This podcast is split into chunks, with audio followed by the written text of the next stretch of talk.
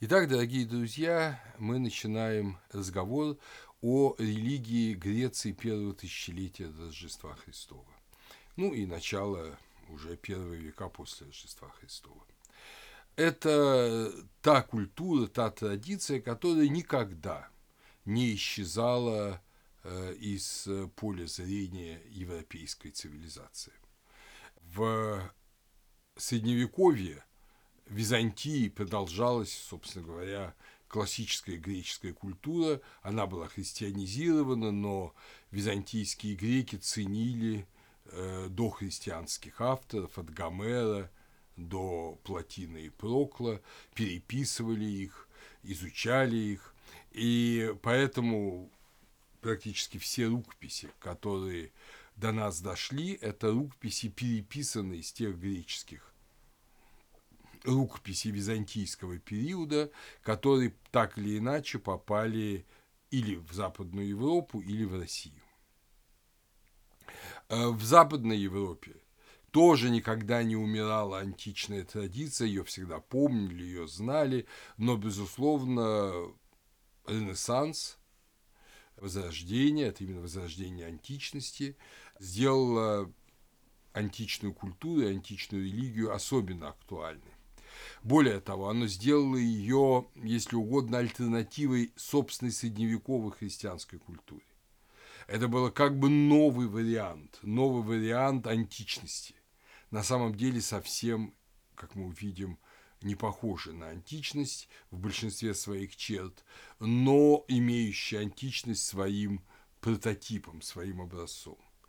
И вот именно то, что в отличие от Египта, в отличие от Месопотамии, уж не говорю про хетов, в отличие даже от греческой культуры, которой мы с вами занимались третьего и второго тысячелетий, которая была забыта и которую вновь открыли, ну, по сути говоря, в XIX веке, а то и в XX, вот эта классическая античность, она никогда не исчезала. И мир нехристианской культуры –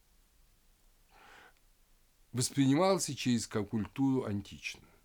Вот для классической схемы и средневековой, и нового времени, и просвещенческой XVIII века очень характерно такое троичное членение. Ветхий Завет, язычество, христианство.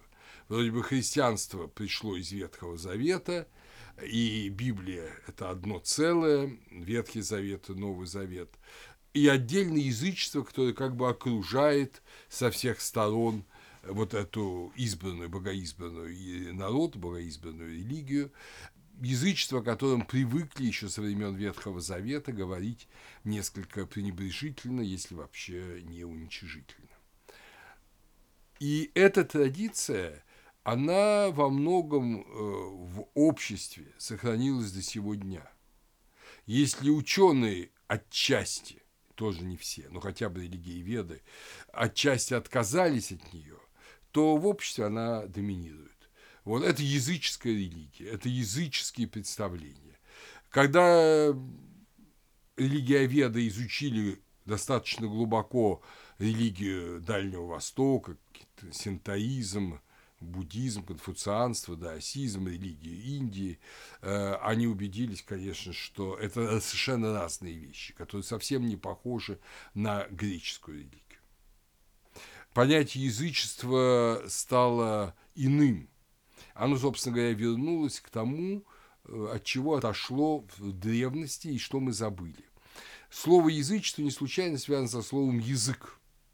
Язык как э, форма речи.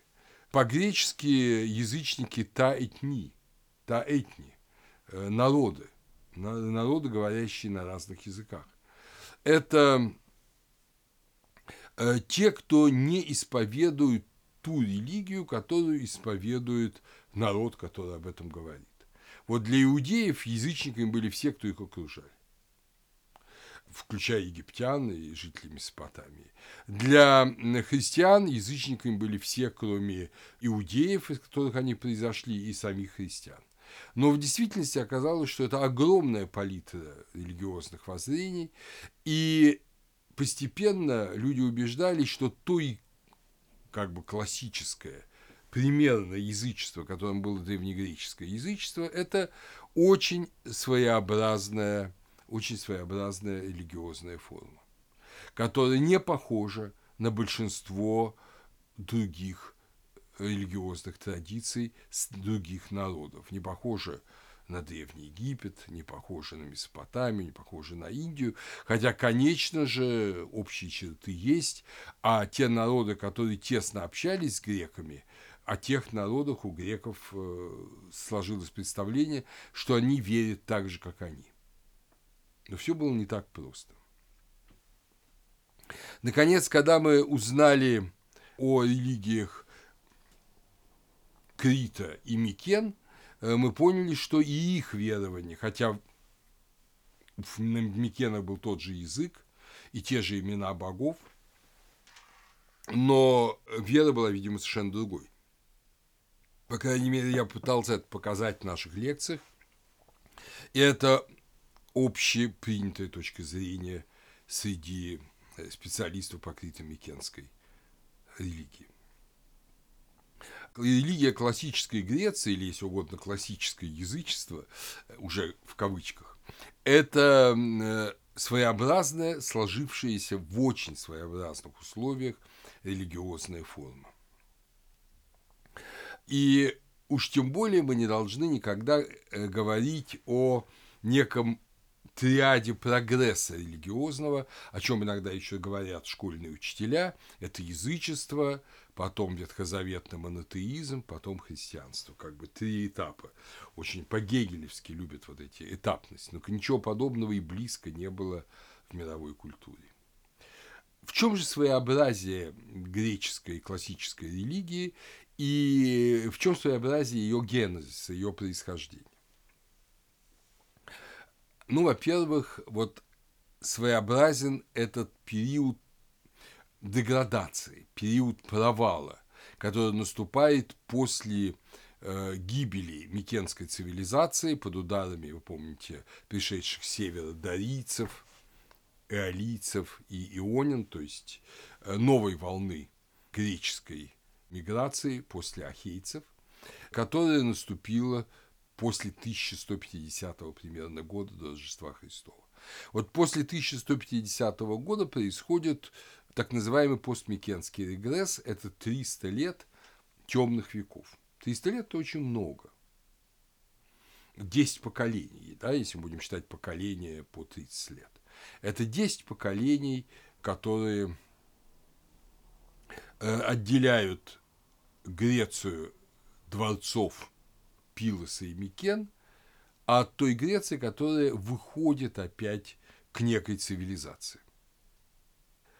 Уже не раз упоминавшийся русский ученый Юрий Андреев в э, хорошей очень статье «В ожидании греческого чуда» писал, пока еще никто не смог доказать, что цивилизация, государство и классовое общество в общепринятом значении этих трех терминов непрерывно продолжали существовать в Греции на протяжении этих трех столетий.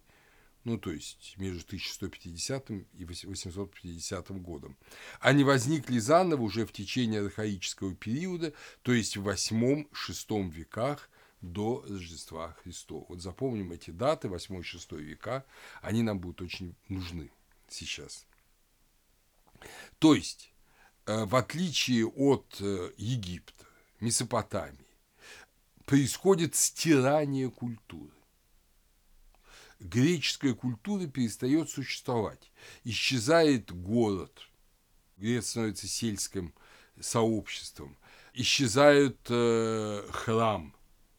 Практически нет храмов за эти 300 лет. Никто не строит, и старые разрушены исчезает вообще уклад цивилизации, не говоря уже о письменности. Письменность, которую использовали микенцы, она забывается. Никто не пишет этим линейным письмом «Б». Даже многие приемы гончарного производства, скульптуры, всего, что мы можем судить, о чем мы можем судить? Мы не можем судить о речи, о том, что думали эти люди, поскольку они разучились писать, понятно, они не оставили памятников, по которым мы можем воспроизвести их мысли. Но ясно, что это было вот полное обрушение. Но в этом обрушении, как всегда, было и некоторый, если угодно, зародыш будущего человек, который очень много занимался выходом из темного времени, английский ученый Энтони Сноудграсс, э, в своих книгах The Dark Age of Greece, значит, темное время в Греции, и Archaic Greece at the Age of Experiment, э, значит, первый 77 вторая 80 год издания 20 века, он э, показывает о том, что в обществе и в сознании греков вот в этот период – 8-6 веков происходит структурная революция. Вот выход из темных веков, он во многом вызван, во многом является следствием, как всегда это бывает в общественных процессах, где причины и следствия взаимообусловлены, структурной, э, происходит структурная революция. Что значит структурная революция? Мы к этому должны прислушаться очень внимательно. Во внешних формах это видно появляется отдельно стоящий храм, как доминанта. Вы помните, что в Микенской Греции и в Накрите храм редко был отдельной постройкой. Он, как правило, это была или высоты, так или иначе оформленные или не оформленные, или пещеры, или чаще всего священные помещения были частью дворцовых комплексов. И мегалон царя был одновременно и святилищем, как это было, скажем, в Пилосе Микенском. А вот теперь появляется отдельно стоящий храм, появляется Теменос, храмовое священное место, храмовая площадка, первое. Второе, появляется полис. Если до этого мы имеем дело с монархическими государствами, фактически своеобразным может быть, имеющим склонность к общественному собранию больше, чем на Востоке, но монархическим государством, где есть царь-священник, то теперь мы видим формирование э, демократической формы правления. Возникает вот полис как город-государство, и человек в первую очередь воспринимается как гражданин полиса, не как частное лицо – которое живет своей частной жизнью, а его публичную жизнь, общественную жизнь, о ней заботятся царь и его чиновники. Царь и его чиновники обеспечивают безопасность, при необходимости начинают войну, при необходимости прекращают войну, гарантируют, естественно, безопасность торговли. А частный человек, он занимается наживанием денег, рождением детей – получает удовольствие всяческие по возможности от жизни, ну и платит соответствующие налоги. Э, вот эта модель исчезает. Ее заменяет, а модель, к сожалению, привычная и нам сейчас, да, такого авторитарного общества, она сменяется гражданской моделью, где люди понимают, что полис – это очень маленькое образование, что в полисе живет вот это 8-6 века всего несколько тысяч граждан мужчин. И они, конечно, независимо от того, что они имеют разное богатство и разные занятия, они все заинтересованы сами обеспечивать свою безопасность, свою политику вовне, отстаивать свой город и решать свои проблемы. И вот этот огромный момент структурного сдвига – это то, что человек становится ответственным общественно-политическим субъектом. Да, традиция и окружающих стран, которая уже сознавалась как варварская, то есть монархическая традиция, и традиция деспотии в самой Греции, она время от времени толкала те или иные полисы к деспотическим формам. Но они очень быстро преодолевали это постепенно формировало иной тип сознания, иной тип человека. С другой стороны, мы, когда начинаем изучать общественное сознание общества Греции классического периода, мы обращаемся к архаизирующим текстам, к поэмам. В первую очередь поэмам Гомера, Илиаде и Одиссеи. Я уже не раз говорил, что Гомера не случайно считают отцом Эллады. Очень возможно, что он сам создал новый греческий алфавит, уже на основе финикийского, потому что без алфавита нельзя было записать его поэмы. А эти поэмы таковы, что их нельзя было заучивать наизусть. Они, безусловно, писались или писались под диктовку, или писались самим поэтом, если он еще не ослеп. Но э, в любом случае это написанный текст, это видно. Такой гигзаметр невозможно, дактилический гигзаметр невозможно воспроизводить как устное народное творчество. Это обязательно написанный текст. Так что он создатель письменности. Ну а наша вся эллинская культура и вся культура до сегодняшнего дня, она ведь стоит на греческих текстах. От Гомера до Платона и Аристотеля. И если мы э, забудем, что в основе всего лежит э, вот новый греческий алфавит Гомера, то тогда мы не поймем, какое значение имел Гомер для культуры он фактически создал в IX веке до Рождества Христова, вот на самом выходе из постмикенского регресса, создал греческую э, культуру на века, и, можно сказать, до сегодняшнего дня, всю европейскую культуру. Это великое дело, которое вот мы до конца, может быть, не понимаем. С другой стороны, Гомер пытался рассказать людям, которые только выходили из состояния полной убогости, нищеты, э, вот этого, если угодно, идиотизма деревенской жизни, в которой отличался постмикенский регресс, ну, судя по всему, что мы знаем к сегодняшнему дню, пытался их воодушевить примером прошлого, примером героических предков. Да, не совсем, предков отчасти, потому что он говорил об ахейцах, а греки, которые услышали, были в основном потомками уже завоевателей дарийцев. Да?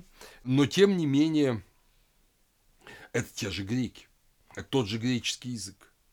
И он пытался стереть грань между дарийцами и ахейцами и показать, что это один греческий ну, народ, наверное, это модернизация, было бы сказать, но это одно греческое племя. И отчасти он был прав. Конечно, дарийцы смешались с ахейцами, много у них взяли, вот, много утратили вместе. И отсюда скрупулезная, почти, если угодно, археологическая работа по восстановлению быта до регрессивных микенской цивилизации, до регресса. Это и бронзовое оружие, которым не употреблялось уже. Это и целый ряд терминов типа ванокса к царю, который не употреблялся, был заменен термином басилей и многое-многое-многое другое. Это и сожжение умерших, а не трупоположение. То есть, в общем, старался по возможности воспроизвести цивилизационный строй. Но вот в одном Гомер, видимо, не мог преуспеть. Дело в том, что религия, та старая религия, с ней что-то произошло. Я говорю очень осторожно. Но вот та религия, которую мы характеризовали как характерную для Крита и Микен, э, религия, в общем-то, великой богини, великого бога, вот посредника, ну, во многом такая восточного типа религия с некоторыми ритуальными западными элементами, не буду об этом повторять, вот она ушла, ее, она исчезла. За эти три века что-то произошло. Общая деградация и смена, конечно, этническая, привела к тому, что в Греции воцарилась, по всей видимости, ну, если угодно, религия, скорее, вера в духов. То, что мы называем демонистической религией. Вера в духов а вера вот в Бога, Творца и Вседержителя, и возможность обожения, посредничества великой богини и обожения, там священный брак и все прочее, все это забылось. Новый народ принес новую религиозную традицию. Старая традиция исчезла, умерла, переселилась вместе с остатками критин в филистимские города, Восточное Средиземноморье на Кипр, или ушла под землю. Вот э, у Рериха есть такая замечательная картина, такая таинственная, чуть уходит под землю. Ну, есть такое русское народное, были же мирянские, угрофинские племена жили в Средней Руси, потом они исчезли куда-то, на самом деле, конечно, не исчезли, в основном ассимилировались, растворились, где-то даже остались вепсы, но в целом чуть ушла под землю, это было такое русское выражение. И вот на эту тему картину нарисовал Рерих. Вот можно сказать, что древняя греческая религия тоже ушла под землю. Она спряталась. Она, видимо, не до конца исчезла. Потом мы увидим, что эта религия проявилась в мистериях, в таинствах. Эльфсинских, дионисийских. Мы помним, что они были уже в Микенско-критский период, и они продолжались до конца язычества, до конца христианской цивилизации. И вот это тоже было. Но в Илиаде и Одиссее, если материальный мир воспроизведен Микенски довольно точно, то духовный мир воспроизведен совсем не точно. Гомер жил верой своего времени, равно как и подавляющее большинство его соотечественников. Гомер, видимо, не был человеком глубоко посвященным в мистерии, если они сохранялись. А, скорее всего, они сохранялись. Э, может быть, он знал о них что-то, может быть, были какие-то первые посвящения.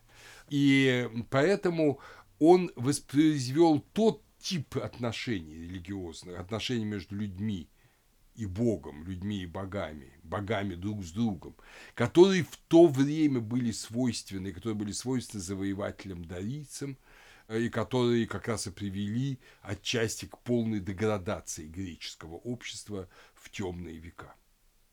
Поэтому, читая Гомера, мы должны помнить, скорее всего, это, конечно, гипотеза, скорее всего, что на уровне религиозного текста это видение темных веков и его времени, IX века до Рождества Христова.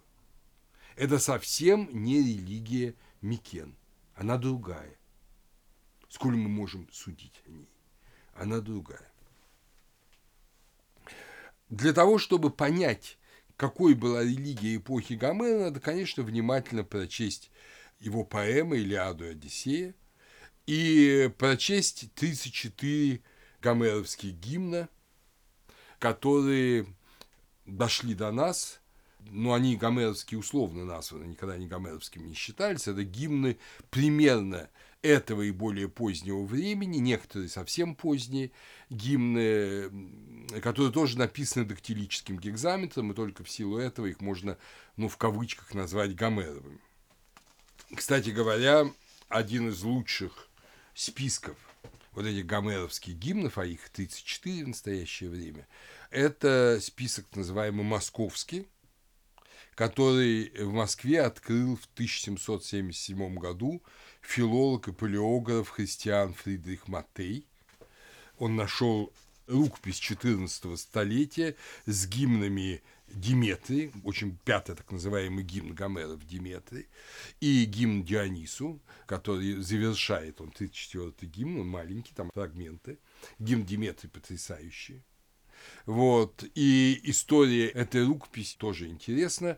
Он ее то ли выкупил у кого-то, то ли украл, потому что он крал греческие тексты в России, когда он был э, ректором двух университетских гимназий Москвы и профессором ординарным Московского университета при Екатерине. Потом неожиданно покинул Москву, уехал к себе в Лейпциг и там продал большое число рукописей греческих Курфюрсту, вот, и, видимо, это уже Карамзин возмущал, что откуда он взял эти рукописи, он их украл в России. В России они тогда были видимо, мало кому интересны, мало кому нужны, но это, конечно, никого не оправдывает. Очень многие рукописи, кстати, эти, скажем, э, трактаты Гиппократа были возвращены, как ни странно, в 1945 году, как военные трофеи Красной Армии. А вот э, эта рукопись осталась, и она сейчас находится вроде бы в Ленинской библиотеке, хотя точно я сказать не могу. Ну, как бы там ни было, эти Гомеровы гимны нам много раз понадобятся – есть, естественно, и рукописи других гимнов, которые непосредственно попали на Запад. Тоже это рукописи 12-14 веков. Что касается Илиады и Одиссеи, непосредственно гомеровских произведений, то я рекомендую всем классический перевод Николая Ивановича Гнедича, сына обедневшего казачьего сотника из Полтавы – который сделал во времена Александра I вот этот великолепный перевод «Илиады», о котором Пушкин в 1932 году написал самому Гнедичу. «С Гомером долго ты беседовал один, тебя мы долго ожидали, и светил ты сошел с таинственных вершин и вынес нам свои скрижали». Перевод «Одиссей» был сделан несколько позже, при Николае I в 40-е годы в Германии Василием Андреевичем Жуковским. Вот это бесценные памятники, великолепно переведенные, но Агомеровы гимны обычно мы используем в переводе Вересаева, тоже очень неплохом, хотя чуть-чуть он был излишне гиперкритичен, и современные исследователи, например, Гаспаров, дополняют эти переводы теми кусками, которые он выкинул как поздние интерполяции. Сейчас никто из ученых не считает это поздними интерполяциями, поэтому в современных изданиях гомеровских гимнов, например, в эллинских поэтах, там текст больше, чем текст Вересаева. Э, и вообще, если для Микен мы страдаем от того, что почти нет письменных памятников, а письменные тексты в основном служебные, совсем не э, литературные, а скорее какие-то списки жертвоприношений, то здесь огромное количество текстов. Это и эпос, это и лирика, это Гесиод, конечно, с его теогонией, да, 8-7 век – это альфическая литургия V века, э, потом это лирика Пиндера, 6-5 века, Анакреон, Феогнит, Салон, Ксенофан, Симонит, а потом трагики уже V века, Исхил, Софолкл, Аристофан, Эврипид – ну и, наконец, в IV веке это проза Платона, Геродота, Демосфена. То есть у нас гигантский, совершенно гигантский корпус текстов, дошедших. Другое дело, что намного больше не дошло. После Аристотеля тоже сохраняется уже с эллинистического времени огромный корпус текстов.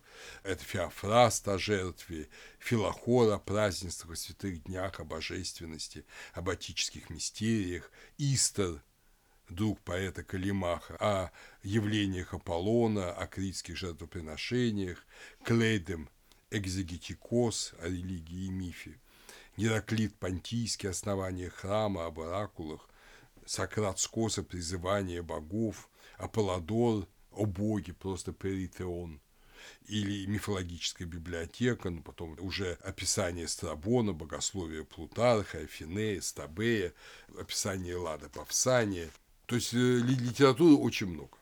Однако непосредственно литургической литературы, богослужебной литературы, подобной, скажем, текстам пирамид, текстам саркофаг, книги мертвых и поздним храмовым литургическим текстам Египта, вот этого ничего нет. В Египте мы страдаем от отсутствия мифологии, которую добавляют египтянам греки, тот же Плутарх трактате об Исиде и Осирисе. А в э, Греции мы страдаем от отсутствия литургики, в отличие от Египта. Вот разного типа памятники. Но, тем не менее, всего очень много. Проблема того, что мы не можем понять, во что веровали, э, греки, она отсутствует. Однако перед нами стоит другая проблема. Как они веровали? И почему они так веровали? Почему наследники Крита-Минойской цивилизации веровали таким образом? Соседи Египта и Месопотамии верили таким образом. И вот, когда мы анализируем вот эти замечательные основополагающие поэмы Гомера и Гесиода, и даже Гомеровы гимны, и раннюю поэзию, включая Пиндера, вплоть до Пиндера, который, в общем, был архаичным поэтом, он пережил свое время, как считают сейчас, э, как правило, ученые и исследователи, мы э, замечаем не только своеобразное отношение к богам, вот что богов много, мы об этом сейчас будем говорить, и своеобразное отношение к человеку. Вот сейчас там в данный самый момент важнее даже своеобразное отношение к человеку. Не к человеку как к религиозному существу, об этом будем говорить позже, а как к религиозному субъекту, а к человеку как вот просто кто я такой, кто я сам. Это пессимистическое отношение. Пиндер в пифийской оде, ну а Пиндер, я напомню, да, это 525-456 годы до Рождества Христова, его годы жизни. Пиндер в Пифийской оде пишет, восьмой, «Однодневки, что мы, что не мы, сон тени, человек». Египтянин никогда бы не подписался под этими словами. Человек для него великое существо, рожденное до сотворения мира, там, предназначенное вечности. А здесь так.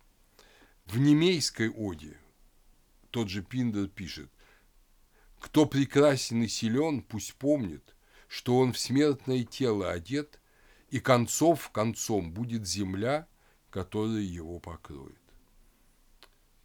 Концов концом. То есть смерть захоронение в землю – это конец. В Федоне, как вы помните, транслируя общепринятую точку зрения, один из собеседников Сократа говорит, что все верят в то, что душа после смерти рассеивается и исчезает. После смерти человека рассеивается и исчезает. Значит, все кончается. Уже в Илиаде то же самое. Листьям в дубравах древесных подобны сыны человеков. Ветер одни по земле развивает, другие дубрава, вновь расцветая рождает, и с новой весной возрастают. Так человеки сильно рождаются, те погибают. То есть мы видим круговорот, человек подобен листьям, в человеке нет вот этого особенного чего-то, что ведет его в вечность. Вот вы представляете, вот мы ходим по залам греческой скульптуры архаического периода, когда вот видим эти скульптуры куретов и кор, и восхищаемся их там лицами, странными улыбками, которые всегда блуждают на лице вот этих кор и куретов, они всегда улыбаются. Вообще греческая скульптура архаики улыбающаяся скульптура. Но эта улыбка, это не улыбка, это даже видно по самим изображениям, это не улыбка победоносная, не улыбка утверждающая, а, если угодно, улыбка сознающая слабость, временность человека. Человек уходит с дуновением.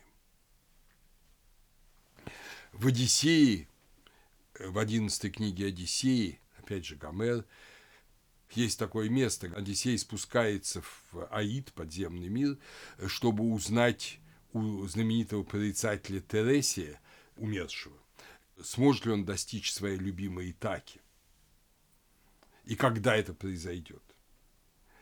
И чтобы, опять же, об этом будем говорить позже, поэтому я сейчас не буду на этом акцентировать большого внимания, но чтобы получить откровение, надо напоить душу умершего жертвенной кровью. Без этой жертвенной крови умерший бесплотный дух ничего не могущий.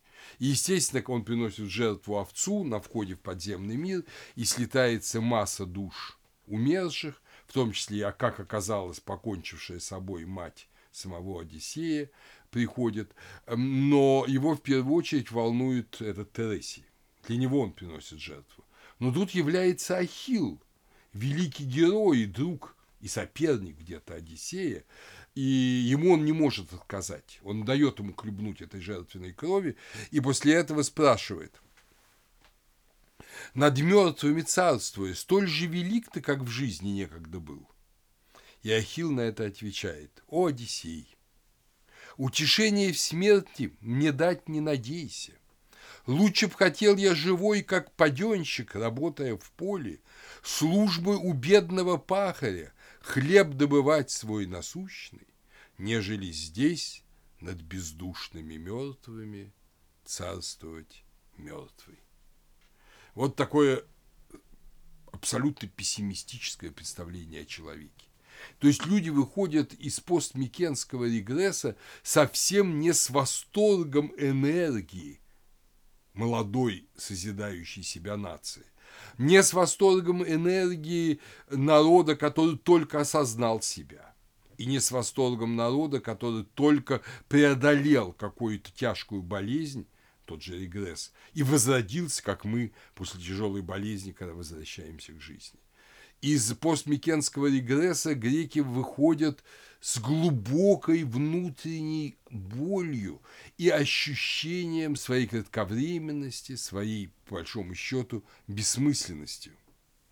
Симонит Хиоски, поэт, со скорбью замечает, кратковременные, как овцы, мы проводим жизнь. Тот же Пиндер в прямую противоположность скажем, тем же египетским воззрением или воззрением Крита, говорит, не стремись стать Зевсом, ну, то есть Богом. Смертный должен иметь смертные мысли. Если в Египте каждый умерший именовался Осирис, имя рек, Осирис такой-то, то есть он стремился и становился Богом, ну, если он был достоин этого, то здесь не стремись даже стать. Смерть должен иметь смертные мысли. А какие смертные мысли? А помните, как эм, в сказании о Гильгамеше это нимфа, это Кудури, нимфа алкогольного напитка, говорит Гильгамешу, что Гильгамеш, к чему ты стремишься? Вечная жизнь, которую ты хочешь обрести, ты ее все равно не обретешь. Радуйся тому, что есть. Пей, ешь, одевайся, наслаждайся любовью, качай там ребенка на своих коленях своего. Вот в этом, говорит, судьба человека. Но это, там это соблазн, там это нимфа, которая должна отвратить героя от поиска бессмертия. А здесь это норма. У, собственно говоря, глубокомысленнейшего трагика – Софокла в трагедии «Эдип в колонне» знаменитый фрагмент пения хора «Высший дар нерожденным быть. Если ж свет ты увидел дня, о обратной стезей скорей, в лоно вернись, небытия родное. Пусть ли с юности пыл пройдет, легких дум беззаботный век, всех обуза, прижмет труда, всех придавит, печали гнет. Нам зависть, смуты, битвы, кровь несут погибель. А в завершение нас поджидает всем ненавистная хмурая осень, чуждая силы и дружбы и ласки, старость, обитель горя. И еще и до этого в Илиаде то есть Софокл это пятый век, а Илиада, естественно, восьмой, девятый. Боги всесильные нам, человеком, судили несчастным жить на земле в огорчениях.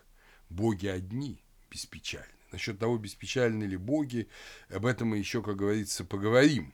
Но вот это в 24-й песне Илиады мысль, она очень характерна.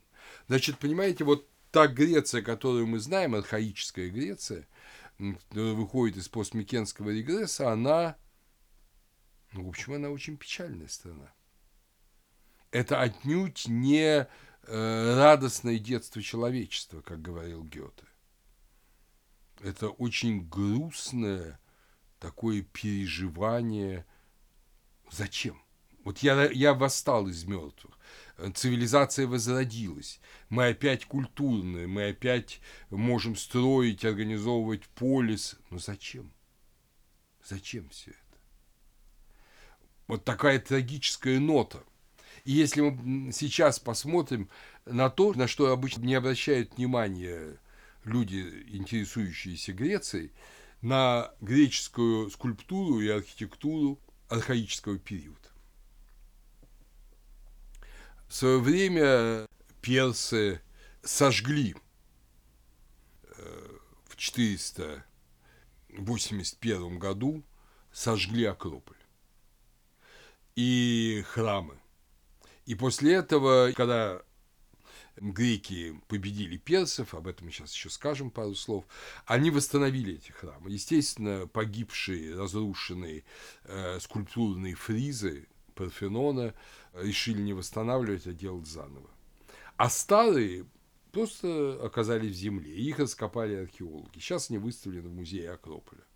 И мы в них видим, в этих старых VI века, 7-6 века до Рождества Христова фризах, доминирующая фигура – это Гаргона Медуза, ужасная рожа, высовывающая язык, как бы всем нам показывающая свой страшный язык. Она находится в центре. На классическом фризе Парфенона, вы помните, там великолепная Афина, опершись на копье стоит. А здесь вот эта Гаргона Медуза и трехглавый змей Эрехты с тремя бородатыми, так, также таинственно улыбающимися мужскими головами. Э, опять же, довольно жуткий образ. Если мы вдруг из Акрополя Афинского переместимся на западную окраину греческого мира, на остров Керкеру, нынешний Корфу, то мы увидим там храм Артемиды, он сейчас э, раскопан, и его фрагменты в музее города, Та же самая страшная горгона медузы в отвратительной позе с высунутым языком. То есть они скорее напоминают естественно, только случайная ассоциация, какие-то стенописи майя, нежели классическую греческую архитектуру. Но все меняется. То есть мы видим, что пессимизм Древней Греции, вот этого и детство человечества, на самом деле это пессимизм старости человечества. Но на какой-то момент греческая культура оживает. И вот этот какой-то момент, короткий момент, он, собственно говоря, и стал тем импульсом, которым живет до сих пор европейская цивилизация. Это очень короткий период это период, который я бы так бы во временном плане э, датировал. От свержения писистратидов, то есть сыновей Писистрата в Афинах и установления в Афинах демократии, это 510-509 годы, до разорения Филиппом отцом Александра Македонского греческих государств, сожжение Каринфа, э, да, это уже 338-339 годы. То есть э, это короткий период, 120-150 лет, ну 180 лет максимум. Вот этот период дал невероятный взлет греческого духа. Само по себе свержение Писистратида в Афинах и реформы, последующие за ним э, плебейские реформы Клисфена, они, безусловно, были не на пустом месте. Они уже результат некого внутреннего изменения духа. Человек осознает себя не вот этой жалкой паденкой, а осознает себя творцом своей судьбы тот полис, который был создан ради защиты и выживания, там, в VII веке, этот полис становится к концу VI века, если угодно, кузницей новой души народа, уже убежденного в собственном достоинстве. Вопрос в том, насколько это достоинство связано с религиозным аспектом. Внешне вроде бы все в порядке, храм восстанавливают, паломничества совершаются, но у меня большие подозрения, что на самом деле вера, даже та демоническая, конечно, вера э, которая была в Гомеровской Греции и вот э, века архаики, и образом которой является это наша Гаргона Медуза, вот эта архаическая вера, она эродирует. И на ее место приходит вера в человека, столь близкая потом Ренессансу. Ну, конечно, вера в человека, как в эмпирического человека, она мало плодотворна, потому что любой человек, не только грек, видит, что эмпирический человек ничтожен. Он плох. Поэтому вера человека закрывает глаза на пессимизм человеческой судьбы, но не решает главную проблему. Вот эта коллизия грани шестого, пятого и четвертого веков. Но внутренний переворот, политический переворот республиканский в Афинах был только началом. Он бы, я думаю, не стал бы знаменем будущего Греции – если бы за ним не последовали некие внешнеполитические события, очень важные. Он бы остался, ну, частным, они до этого были, частным политическим таким экспериментом. Дело в том, что после этого начинается вторжение Ксеркса, персов, вторжение персов в Грецию.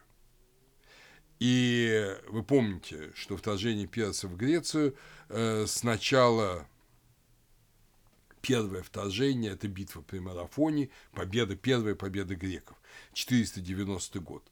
Персы, которые завоевали весь мир, тогдашний мир, и даже часть греческих городов, там, Ионии и Южной Македонии, они разбиты при Марафоне в Атике. Вот теми самыми, в первую очередь, гоплитами, теми самыми тяжело вооруженными греческими, афинскими воинами, которые до этого свергли свою собственную диктатуру. Новая, если угодно, республиканская армия из граждан. Она победила персов. Многие греческие трагики и поэты, в том числе и Схил, вспоминали свое участие в марафонской битве как величайшее свое дело. Эсхил в том панигирике, который он себе написал на свою смерть, не упомянул своих драматических произведений, которые мы знаем и ценим, а упомянул именно это, что он был простым воином, копьеносцем при марафоне. Это был великий триумф победы над иным. Но персы ведь несли не только деспотию. Персы несли еще определенное религиозное сознание, о котором мы особо будем говорить. И это сознание – это глубокий внутренний монотеизм Ахурамазды. И вот все это проиграло. Все это проиграло традиционной, пессимистической греческой религии. Она победила. И после победы при марафоне было как раз второе наступление персов, сожжение, занятие и сожжение Афин – и тогда как раз погиб старый афинский храм, а не Парфенон, но потом было сражение при Соломине в 480 году. Морское сражение при Соломине, где объединенный уже греческий флот антиперсидский разгромил на голову финикийский и, стыдно сказать, греческий ионийский флот, который выступал на стороне персов и положил конец персидскому вторжению. 479 год – это сухопутное сражение при Платеях, потом победа флота объединенного при Микале, и Персия разгромлена, и Греция освобождена коалицией во главе с Афинами. Афины из достаточно, я бы сказал, ну, не главного города Греции не главного города Греции, э, становится лидером большой политической коалиции Афинского морского союза. Это, конечно, кружит голову афининам, и, как всегда – они желают больше власти, они желают, ну, фактически империума, то есть власти над всеми греческими городами. Они, ну, не буду говорить подробную историю, значит, они пытаются создать единую казну на Делосе и так далее. Но важно то, что это новое представление, оно утверждает человек. Человек, афиня, афинин, э, грек, в отличие от варвара, перса, это цивилизованный человек, который имеет силу свою с собой. Он сам утверждает свою жизнь. Уходит куда-то на периферию, разумеется, никуда не исчезает, но уходит на периферию старое представление о вот этом слабости человека, как игралище богов, о богах, как о сверх э, существах, но почувствую о богах множественное число. И на первое место выходит человек. Здесь мы должны прислушаться к словам того же самого Исхила. У него в его драме «Жертва у гроба» это одна из трех драм Аристеи, да, вот, там есть такие слова интересные. Значит, в Афинах кончилась диктатура, кончилась царская власть, и драматург, Исхил же первый из великих драматургов, он при всем своем великом глубокомыслии, о котором мы еще с вами будем говорить на следующих лекциях, он пытается быть актуальным. Но как человек глубокомысленный, и уж я вам скажу сейчас, забегая чуть вперед, безусловно, имеющий мистериальное знание, посвященное мистерии, он очень двойственно своим афинским слушателям презентует вот это новое такое республиканское греческое сознание. Почтения былого нет к царям. Когда-то в плоти кровь оно любому властно проникало, и неотступное всему наперекор жило в народе. Теперь для смертных Богом стал успех, он выше стал, чем Бог. Вот этот успех, которого достигла Афины, достиг, не только как политическое целое, но и как совокупность граждан, потому что Афины стали богатым городом, торговля, у кого деньги, у того власть, значит, казна эллинской коалиции, постоянные войны, для расширения своего могущества походы в Сицилию, создание колонии, успех. Богом стал успех. Так что вот этот рассвет, он породил и новое представление о человеке. Конечно, у трагиков, которые жили на переломе, как Софокл, Эсхил, Эврипид, у них обе эти позиции. Понимаете, они жили на переломе. Но они уже ощущают и новое в человеке. Вот Эсхил еще скорее констатирует негативно, что было и ушло. А теперь вот такой успех только правит. Но в знаменитом пении хора в Антигоне, 333-335 строки, да, помните, много есть чудес на свете, человек их всех чудесней, поет хор, да, он э, смог и освоить хлебопашество, и морякотство, и лекарство от болезней, и огонь в стужу, и прочную крышу в непогоду, и речь, и воздушную мысль, и жизнь, и общественный дух себе он привил. Не кто-то ему дал, ни боги, ни Осирис, ни Прометей, себе он привил. Вот это самоутверждающее гимн. Да, Софокл был тоже не глупым человеком, и он заканчивает этот гимн словами «только от смерти он не нашел лекарства». Но это правда. Но о смерти предпочитали тогда не думать воодушевление человеком. Вот что новое приносит эта грань шестого и пятого веков. Вот грань, когда вот великие победы над персами утверждают самосознание греков. Окончательно. И, конечно же, это воодушевление тут же проявилось и э, в мысли. Великий народ, освобожденный от цепей тирании, от внешнего завоевания, свободно развивающийся, отбросивший по большому счету Бога, он не мог забыть о нем. Он не мог забыть о судьбе человека. И отсюда появляется учение софистов, после этого учение Сократа, Платона.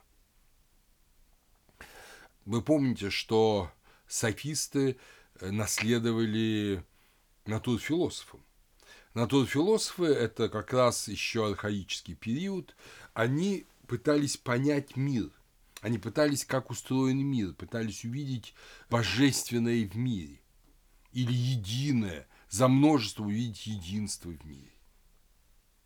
А это единство софисты, софисты-мудрецы, да, в прямой перевод, это у нас слово софист имеет негативный смысл, София – мудрость, э, мудрецы увидели теперь в человеке.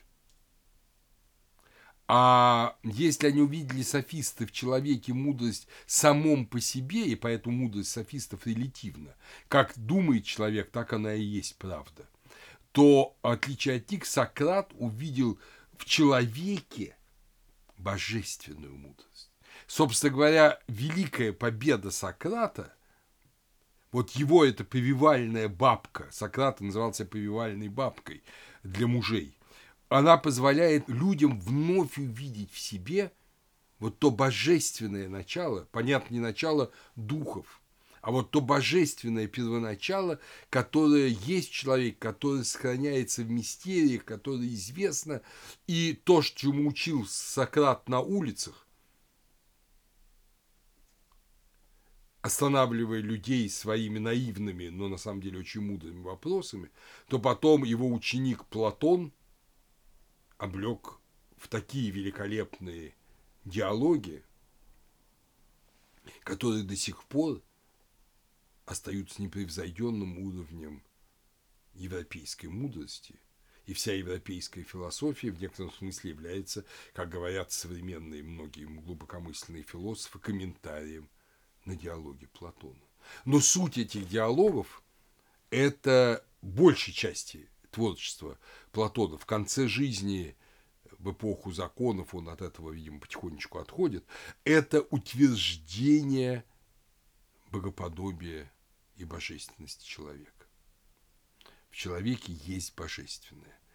Вот это новый, э, если угодно, новое слово. Это вершина. Вот, понимаете, смотрите, как, как все удивительно развивается – пессимизм на выходе из постмикенского регресса, воодушевление человеческой силой после персидских войн, греко-персидских войн, и пробуждение вновь забытого хорошо обществом начала «Бог в тебе». Но почему я сказал, что это период короткий? Вот после Александра Македонского, особенно я говорил о покорении Греции Филиппом, ну, конечно, после Александра Македонского, после создания мировой империи, э, значит, примерно после, да, 330 э, года до Рождества Христова, уже э, меняется опять вот вся культурная матрица. Исчезает греческий полис. Он, конечно, никуда не делся. Греческие полисы останутся до конца греческой цивилизации, но они перестают быть самодостаточными и самоответственными. Они становятся административными единицами империи. Греческая культура достаточно, политическая культура достаточно, э, в общем, терпима, и э, демократия не уничтожается, не отменяется. Но, как и во многих нынешних гибридных сообществах, она подменяется. Народное собрание существует, но оно существует для решения конкретных бытовых вопросов. Там, провести в городе канализацию, создать отводной канал, вести местный налог. Но если оно будет решать какие-то проблемы войны и мира, естественно, всю эту администрацию тут же отправят в тюрьму э, новая царская власть, или сначала эллинистических монархов, потом римского императора. И вот этой картинкой как бы новой политики, которая до нас донесена, является такой эпизод в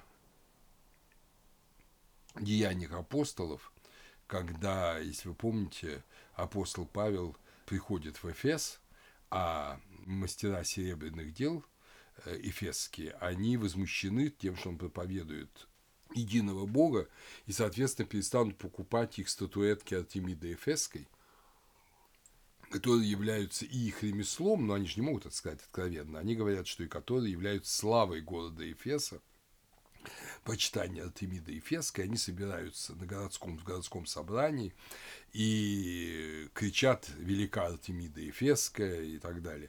И что говорит э, организатор собрания? Что, друзья мои, поскольку у нас нет мотива собрания, никто не сомневается в том, что Артемида Ефесская – это действительно главное чтимое божественное существо всей Азии и всего, может быть, мира, то зачем мы собрались? Нас могут уличить в смуте. Давайте лучше все разойдемся. Кто уличит смуте? Римская власть. Понимаете, значит, народное собрание уже становится игрушкой. И так и все. Демократия угасает – угасает и философия, угасает культура.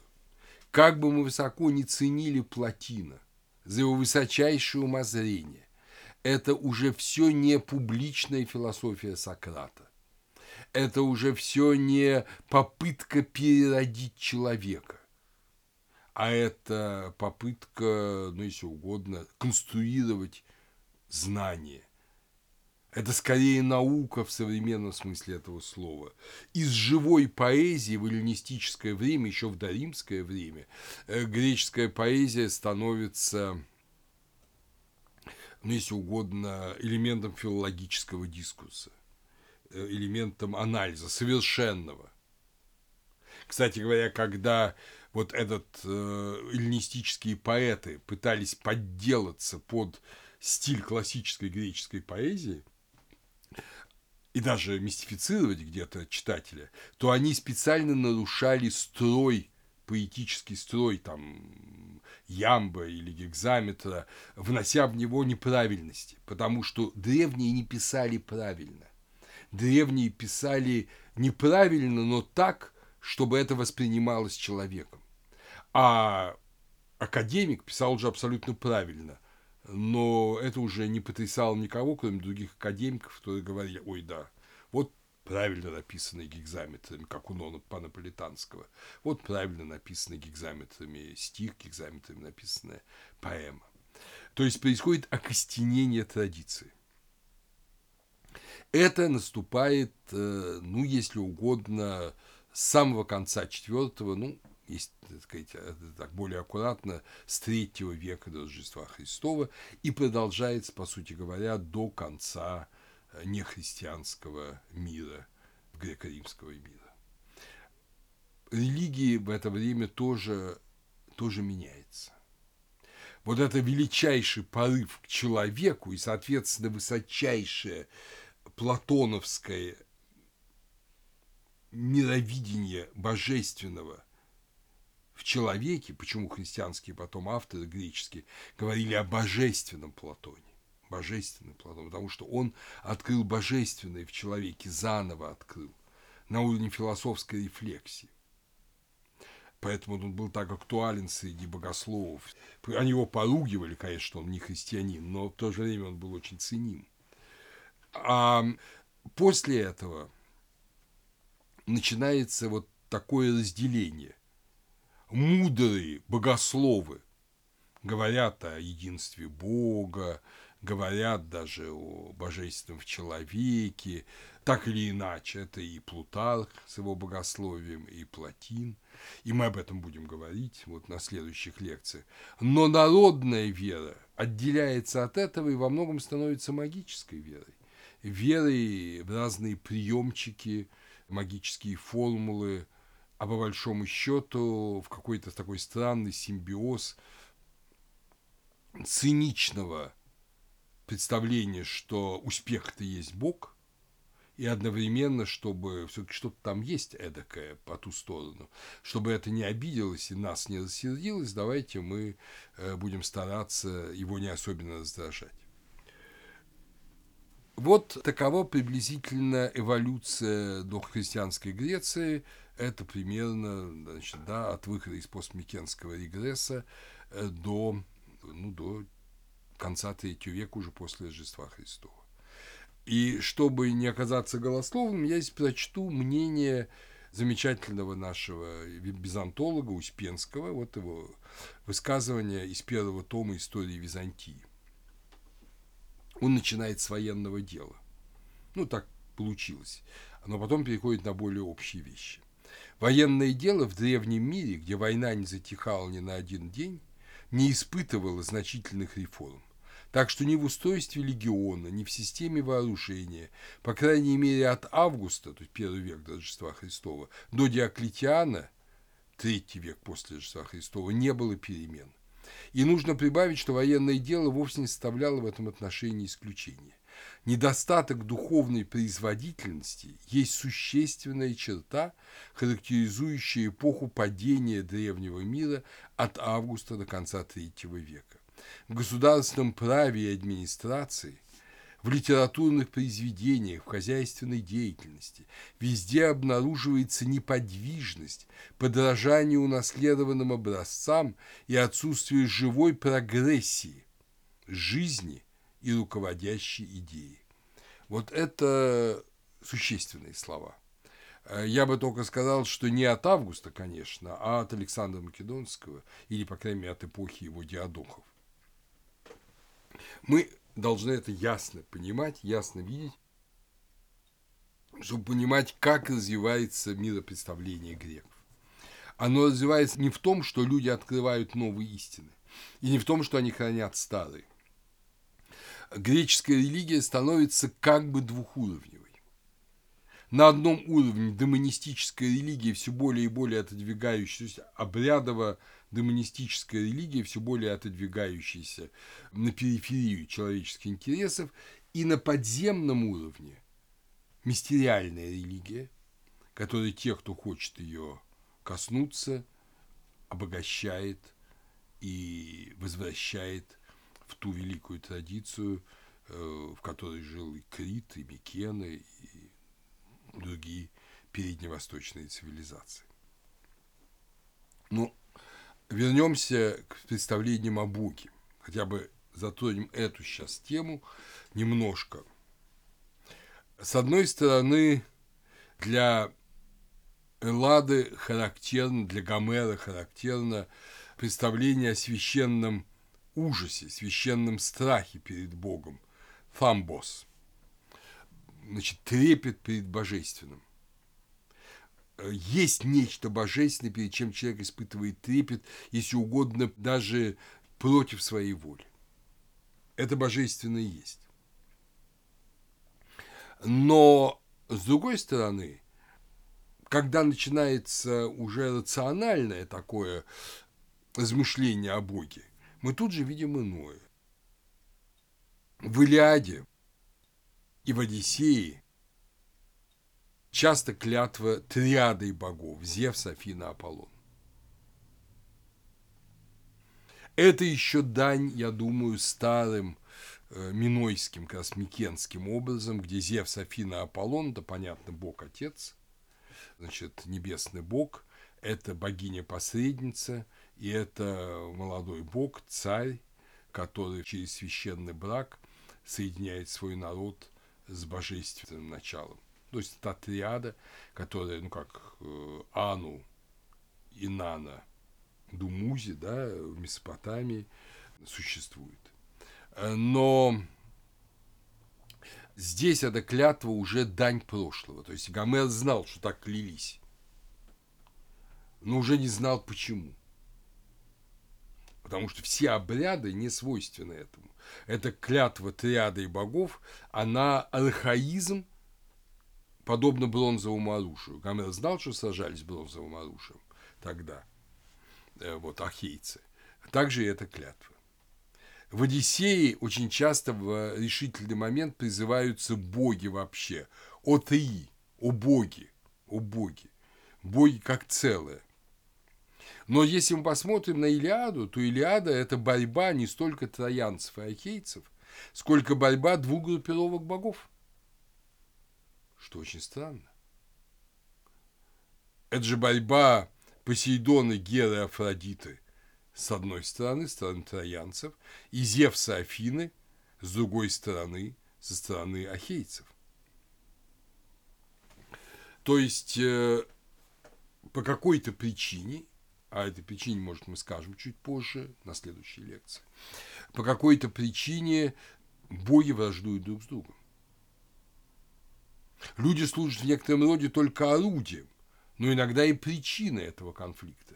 Не забудем, что причиной Троянской войны является тот факт, что Парис украл Елену, жену Менелая, у него и сделал ее своей супругой.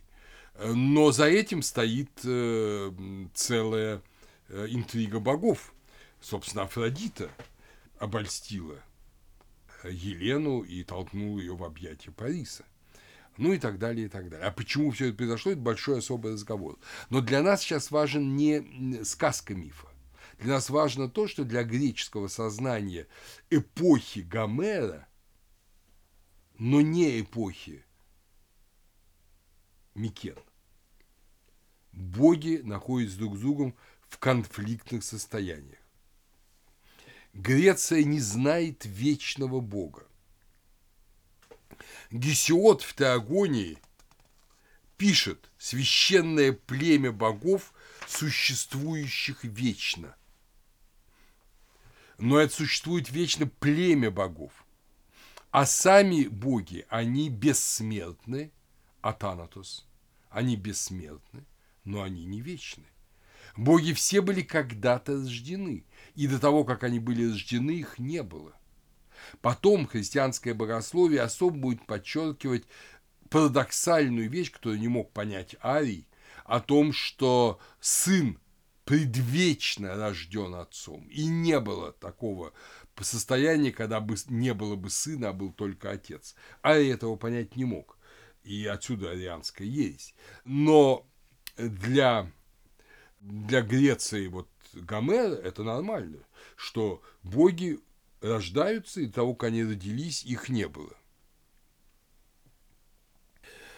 У Гесиода описывается в Теогонии вот вся эта история происхождения богов. Он говорит о том, что первоначально был хаос. Слово «хаос» в греческой философской традиции, да и у Гесиода, и у Гомера, оно э, соединено, а уж философы это точно так определяют, с неоформленной материей. Материей, которая существовала всегда.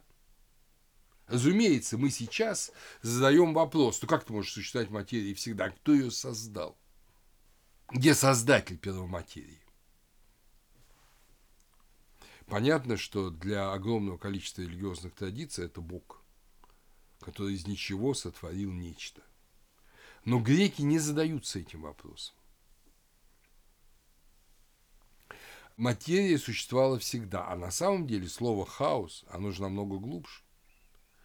Слово «хаос» происходит от корня э, «ха».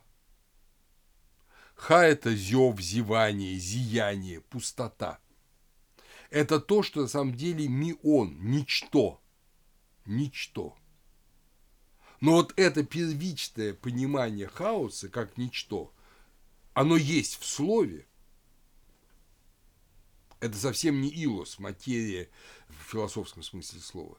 Оно есть в слове, но его нету в рефлексии.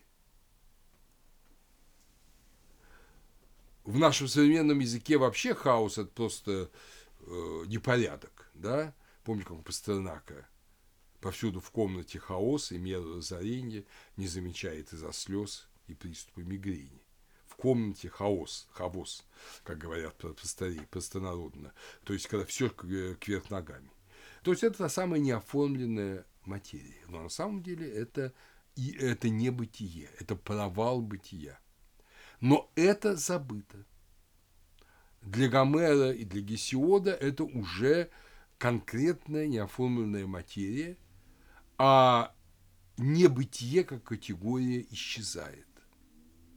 Слово изменило свой смысл. Вообще нам придется очень часто встречаться со словами, которые меняют в греческой традиции свой смысл.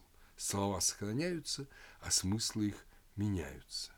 Платон потом добавит, что кроме хаоса, был эрос, любовь. И когда хаосом овладела страсть, он родил землю, гею. Это высказывание Платона поразительно корреспондирует с одним местом в Ригведе. Это четвертый стих, 129 гимн 10 мандалы Ригведы. В начале на него, то есть на то, что было в начале.